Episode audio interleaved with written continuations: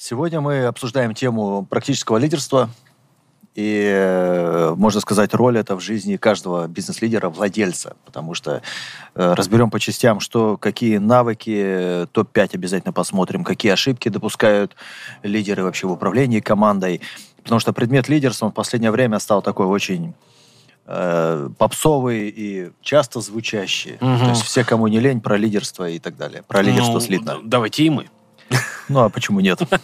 Хорошо, а есть же наверняка какие-то а, моменты, реперные точки, на которые стоит обращать внимание, определяя, кто лидер и насколько он хорош. Вот э, с этого я всегда начинаю, потому что лидер на самом деле это человек, когда мы вообще берем тему лидерства, это всегда кто-то и команда. Причем и команда раздельно в этом случае, да, не как хэштег. Потому что часто предмет лидерства рассматривается больше в разрезе личной эффективности. Как э, говорит мой коллега Радислав Гандапас, мы с ним эту тему обсуждали очень так горячо и во многих э, вещах сошлись, что э, лидерство без команды, лидерство, он говорит, лидерство без менеджмента – это харизма. Да, я еще больше упрощаю, что лидерство без менеджмента – это личная эффективность. Поэтому, когда кто-то хочет стать лидером, нужно понимать, что мы сразу заходим в область э, человеческого фактора, его изучения, оценки, управления, ну и, конечно, целей. Ну, то есть это как у классиков, да, роль личности в истории. Типа того, да. Роль личности в команде. Мгм. Уже про лидерство пошла тема. Мгм. Да, потому что иначе это просто история успеха одного человека, как история про эгоизм. Я сам себя так мотивирую, я так достигаю. И в некоторых случаях это так и есть. Это без команды.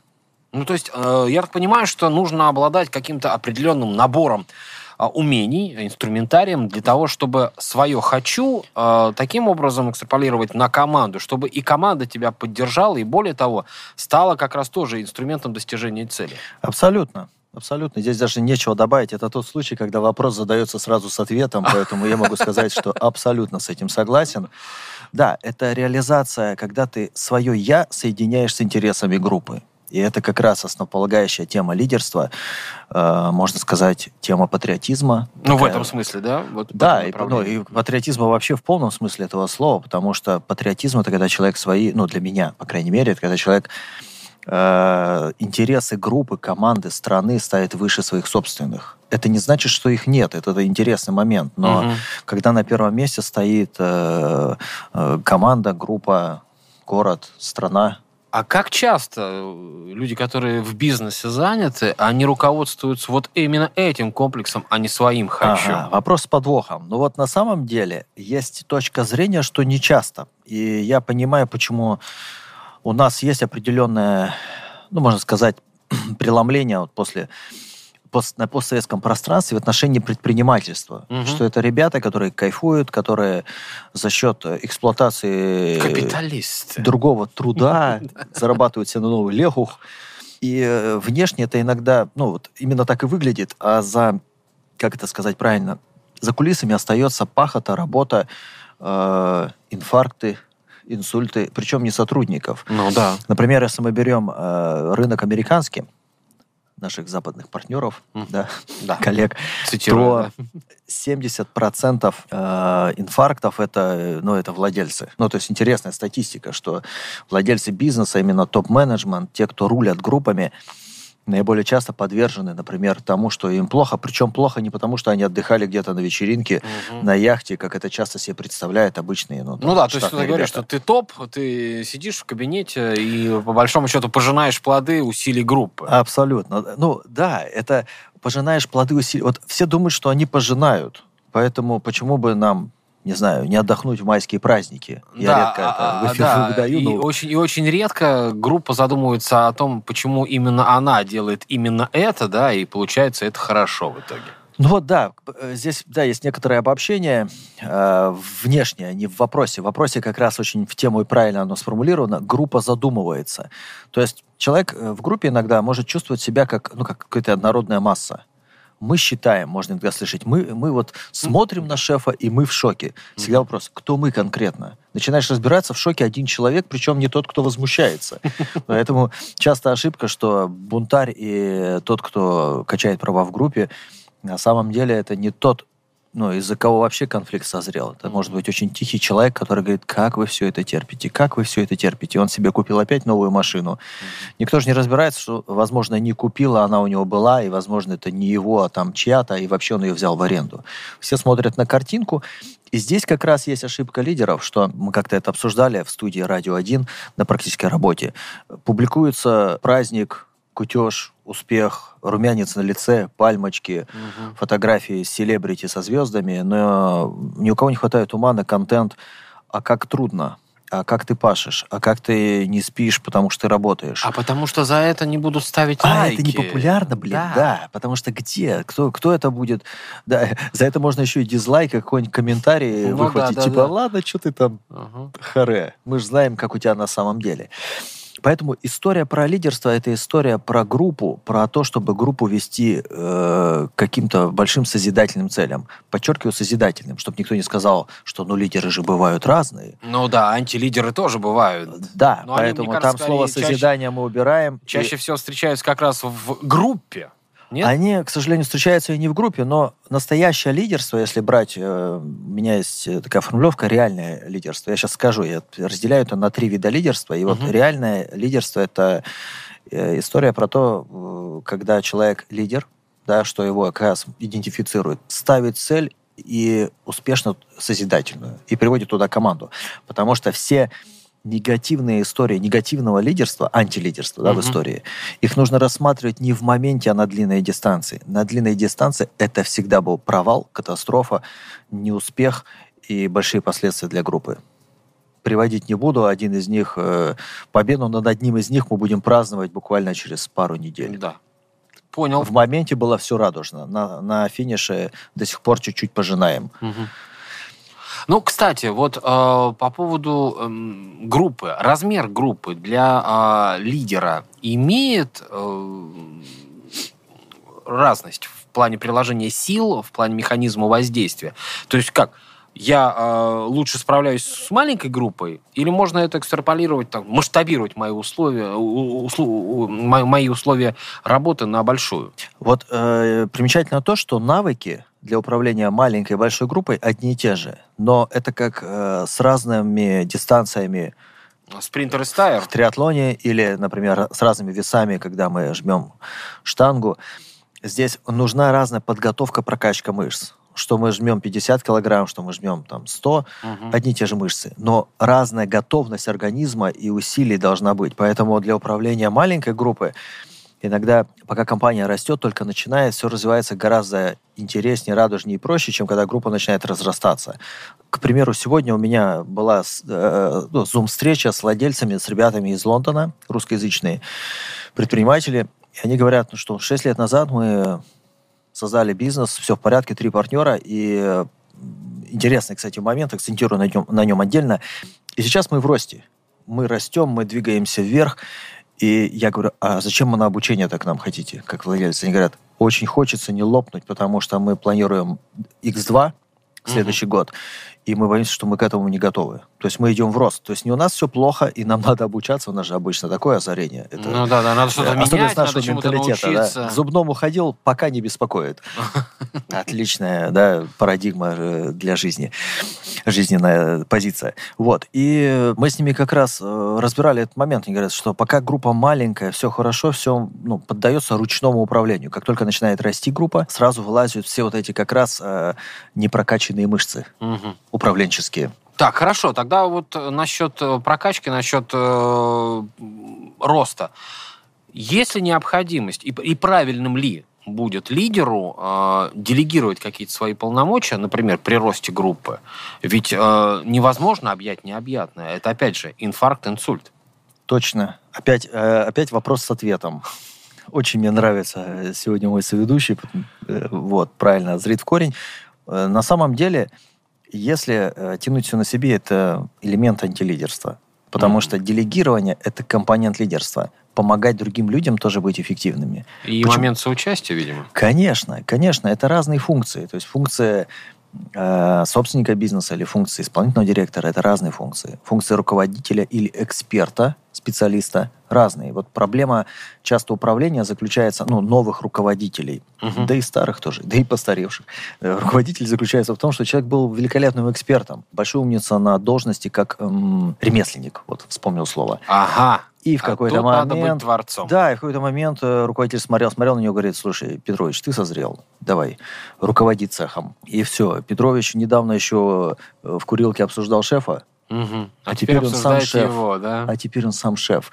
Мы вместе росли с этими ребятами, проходили, э, плакали, смеялись, э, стебались над шефом, а теперь он сам шеф, и он потихоньку начинает интег- интегрироваться, он начинает понимать теперь точку зрения руководства, он начинает понимать, что он теперь должен смотреть интересами не одного человека, а команды, а у него нету для этого навыков, нету, ну, по-английски, скиллов, да, сейчас модно говорить. Да, да, На- да, навык, скилл. Да, что? Навык. Андатра. Что? Адекватно, говорю, должны все действовать. А, я понял, я думал, про андатру контент пошел. Вот, поэтому история про делегирование – это чистой воды э, как раз история про лидерство. Поэтому некоторые руководители даже, даже дазы, как, как вот можно было в прямом эфире Да слово дазы всё. сказать, а некоторые руководители, кстати, дазы, без обучения на каком-то профильном, ну, МБА, там еще где-то, они великолепно ну, умеют делегировать работу другим, тем самым помогая людям вокруг себя быть эффективней, а- и сами занимаются, естественно, там, функциями, которые другие не смогут э, никто выполнять. А Когда человек э, принимает решение, ну, например, там, не работать на дядю, э, да, как многие говорят, что что-то Ну, или на тетю, там есть второй вариант еще, да. есть, да. Ну, кстати, более приятный, мне кажется. А, давай на себя. И вот человек, обремененный какими-то знаниями, ну, скажем так, теория у него больше, чем практики, потому Да. что практика у него была узконаправленная. Он там Да, выполнял свою экспертная. работу, да, и все. А тут ему приходится за все хвататься. Вот теоретик лучше для а, лидерского, э, лидерских качеств? Или все-таки человек, который, ну, может быть, нахватался практических э, моментов по всем направлениям, и вот как раз сейчас выдвигает это все? Вот провокационный вопрос. э, Развею миф. На самом деле, что есть знание? Хорошее такое вступление философское. Знание – это составляющая теории и практики. Поэтому можно встретить абсолютно толкового теоретика, человек, который получил теорию, и, и все дело в желании, в мотивации, и который жаждет это применять, использовать на практике. И из него можно будет что-то сделать, э, слепить, соорудить, там, подстроить, да. И есть другая картина, человек практик, но он абсолютно многие вещи в определенной среде выполнял просто по наитию, просто интуитивно. И в этом есть проблема, как э, говорят некоторые ну, мужчины, да, что э, собственники, что интуиция девушка капризная может и отказать. Это так оно и есть. Поэтому э, зачем, нужен, зачем нужна теория? Потому что есть перегиб, там, ой, это теоретик, ну, про кого-то. Да. Или, но никто не говорит, ой, это же просто практик. Ну, то есть практик более почетная история, потому Он что... Про такого говорят человек с богатым опытом. Да, с богатым опытом. Я всегда добавляю маленький такой хитрый вопрос. С каким опытом? Если он с опытом неудачника, то да, у него большой опыт. То есть, ну, всегда, с кем советоваться? Меня иногда спрашивают, Евгений, у кого ты учишься? Я учусь у, чело- у человека, да, сейчас пер- персонализирую, всегда, а, успешного в той области, в которой я хочу учиться. Потому что он, ну, если он может что-то мне рассказать, некоторые, это они не знают, да, почему у тебя в одной семье рождаются э, мальчики, а в другой девочки. Я всегда себе хотел сына, но у меня две дочки. Меня кто-то сверху мотивирует, говорит, это его точка роста, пока продолжай э, быть готовым. Сколько я не спрашивал у друзей, у кого мальчики, никто мне не может дать конкретику. Они говорят, просто верь в это. Но это так себе рекомендация и с точки зрения рождения детей, и с точки зрения бизнеса. И в бизнесе поэтому мы всегда сталкиваемся с двойной э, такой палка двух концах. Одна это человек знает, великолепно все рассказывает, но на практике он ничего не может сделать. Вторая картина практик. Спрашиваешь, как, он говорит, просто я вкладываю душу. Что такое вкладываю душу, я так до сих пор не разобрался.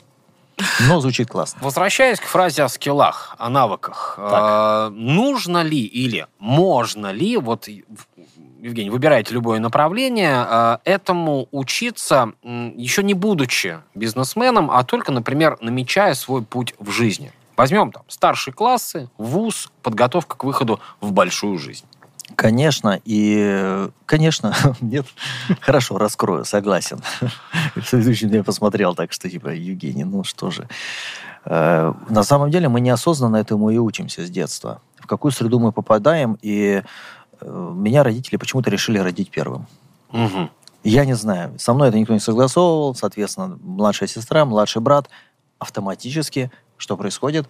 Какие-то э, лидерские компетенции, навыки родители начинают вынужденно в тебе взращивать. Начинаем с пресловутого, что ты старший. М. Когда ты старший не катит, пойми, она единственная девочка в семье. Ну, Вот. он же младше. Он же младший, да. И когда мама не видела, мы его же младше э, мотивировали сестрой по полной программе. Мгм. И все равно он посуду мыл и, и так далее. То есть э, я рос в труде. Я рос в труде, и я этому учу своих детей. Я четко убежден, что в какой бы семье ни родился ребенок, состоятельный или недостаточно состоятельный, то, чему самое ценное мы можем научить детей наших, это научиться быть полезными в этой жизни и понимать, что но это моя точка зрения, сейчас кто-то не согласится и выйдет из эфира. А ну, для меня сейчас прям вот очень интересный момент. И сейчас реклама на радио один. Бам! И все, блин. И, и еще плюс один рекламодатель у, нас, довольный. у, у нас еще 11 минут до этого И я момента. знаю, да, поэтому не получится 11 минут держать интригу. Самое главное ну, для меня история научить ребенка быть полезным и, и научить ему одной вещи, что не люди для него, а он для людей. Это история про лидерство чистой воды. И я недавно ругался на младшую дочку. Я говорю, дочь, ты пойми, люди вокруг, ты для них, а не они для тебя. А вот это, это что, это воспитание лидера или отработка лидерских качеств своих? Это все же начинается с точки зрения. Все Мгм. начинается с точки зрения. И э, у меня в детстве был один интересный момент. Я не мог иногда, э, мне не получалось, не всегда получалось сестру заставить там, э, мыть посуду, например. Мгм. Но, к сож- да, я только учился делегировать, там приходилось к шантажу прибегать. В общем, разные способы мы испробовали на друг друге вместе с моими младшими братом, сестрой, но я не мог не вымыть посуду, потому что э, мне было 11 лет. Я переживал, что придет мама, уставшая с работы, и, ей- и она будет мыть посуду, не сказав нам. И я вот вспоминаю, я думаю, ну, меня же этому не учили. Это просто точка зрения. Точка зрения, что мама важнее, что ну, близкий человек важен. Да, невыгодно, невыгодно, но просто так правильно. И вот я Но потом, стараюсь- опять же, это все-таки справедливо по отношению к маме. ну, конечно, но вот э, меня интересует всегда практический вопрос. Если этого нет в базовой комплектации, как этому научить? Потому что э, можно сказать, что эгоизм, он отчасти есть в каждом. Потому что, ну, в базовой комплектации, потому что как минимум до там, 3-5 лет ребенок просто даже, он не может давать адекватную отдачу. Ну, как мы Но общались с моими во друзьями, во говорят, многом и не просто дают. радовать. Ему во Точно. многом и не дают это Точно, сделать. точно, точно. Сразу видно, э, есть Папа. практика. Сразу видно папа, да. Я формулировал, формулировал, да. Ты мне помог, спасибо. Да, потому что нам не дают. То есть ребенка с детства, с первого вздоха делают потребителем. И на самом деле мало кто пробовал эти качества зарождать с детства с ребенком, потому что ну, дети же все понимают на самом деле. Это, Да, же, это же скажет чем любой даже. практик, папа и мама, потому что это чем, э, чем более ты серьезно и как со взрослым общаешься с этим маленьким чудом, даже в пять месяцев или в годик, он слушает тебя очень внимательно. Кстати, на это чаще гораздо более чуть-чуть от- откликается и быстрее, чем на там контент типа Сюсю-мусю. Да, конечно. И поэтому я, я всегда я ну, иногда захожу в лифт, э, и пока еду на... В лифт там раз за- зашел, там няня с ребенком зашла недавно. Мгм. И он такой плачет, не соглашается, он ее не слушает, она с клюшкой говорит, пойми, хоккей для мужчины это. И он такой плачет, ему без разницы, что я в лифте. И я поворачиваюсь к нему, ловлю его взгляд и говорю, клюшка, огонь. И он резко перестал э, плакать. Няня в шоке, ребенок смотрит на меня, я говорю, у меня тоже есть, но твоя мне нравится больше. Продай. И все. Ребенок молча проехался со мной до моего этажа, там достаточно долго, тут я высоко живу, высоко гляжу. Вот. И э, серьезный контент, обращение как к личности. И, ну, и очень важно, когда, например, ребенок не плачет, я всегда говорю, ну, скажи ему, ты, ты молодец, что дал нам возможность пообщаться с мамой. Это интересно. Ребенок сразу, откуда голос? Он что, меня, он впалил, что я в теме? Он понимает, что я понимаю? Вот. И это с детства закладывается, и потом школа. Э, обязательно должны быть какие-то функции, потом э, в институте какая среда, в какую среду попадает ребенок, и это все потом произрастает как раз в его управленческих компетенциях, навыках. Можно это культивировать? Или все-таки есть люди, которым это бесполезно вообще даже пытаться научиться, что, ну вот, э, не лидер он изначально, ну не знаю, там, может быть, на генетическом уровне не заложен у него это. Но вот этот вопрос я не ожидал в эфире, потому что, честно сказать, на него нет складного ответа. Но не может быть такое, что все должны быть лидерами правильнее, что каждый должен быть лидером в какой-то области, потому что так или иначе все равно мы лидеры по отношению к своим младшим братьям сестрам. То есть мы сейчас как друзьям. в Голливуде, да, человек все время там пинали, гнобили, а он оказывается в экстремальной ситуации, и всей большой компании спецназовцев и ученых, он знает, как взять и сломать карандаш, да, и открыть дверь. Так что ли? Но на самом деле здесь гораздо все проще. Если каждый человек, который сейчас нас слушает, независимо от того, он владелец бизнеса или он работает в бизнесе с кем-то, кстати, я не приемлю формулировку на кого-то, потому что она это попсовая формулировка из книжек. А на самом деле никто ни на кого не работает, мы ну, все так, работаем с кем-то. Так проще свои неудачи объяснять. Да, потому что вот я бы в своем бизнесе действовал бы по-другому. Ну, угу. как бы, как э, одной моей знакомой пришел завхоз и говорит, я бы на вашем месте. Она говорит, ну, поэтому вы не на моем месте. Идите работайте, не отвлекайте меня. Да, сразу, да. Да, сразу осадила достаточно жестко, но есть в этом доля правды. Поэтому каждый может быть лидером, и каждый должен быть лидером в какой-то области, как минимум в своей семье, по отношению э, к тем же родителям, которые со временем все равно становятся старенькими и уже ожидают отдачи, когда дети будут о них заботиться. И это всегда, я точно могу сказать, пропорционально тому, насколько они заботились о детях.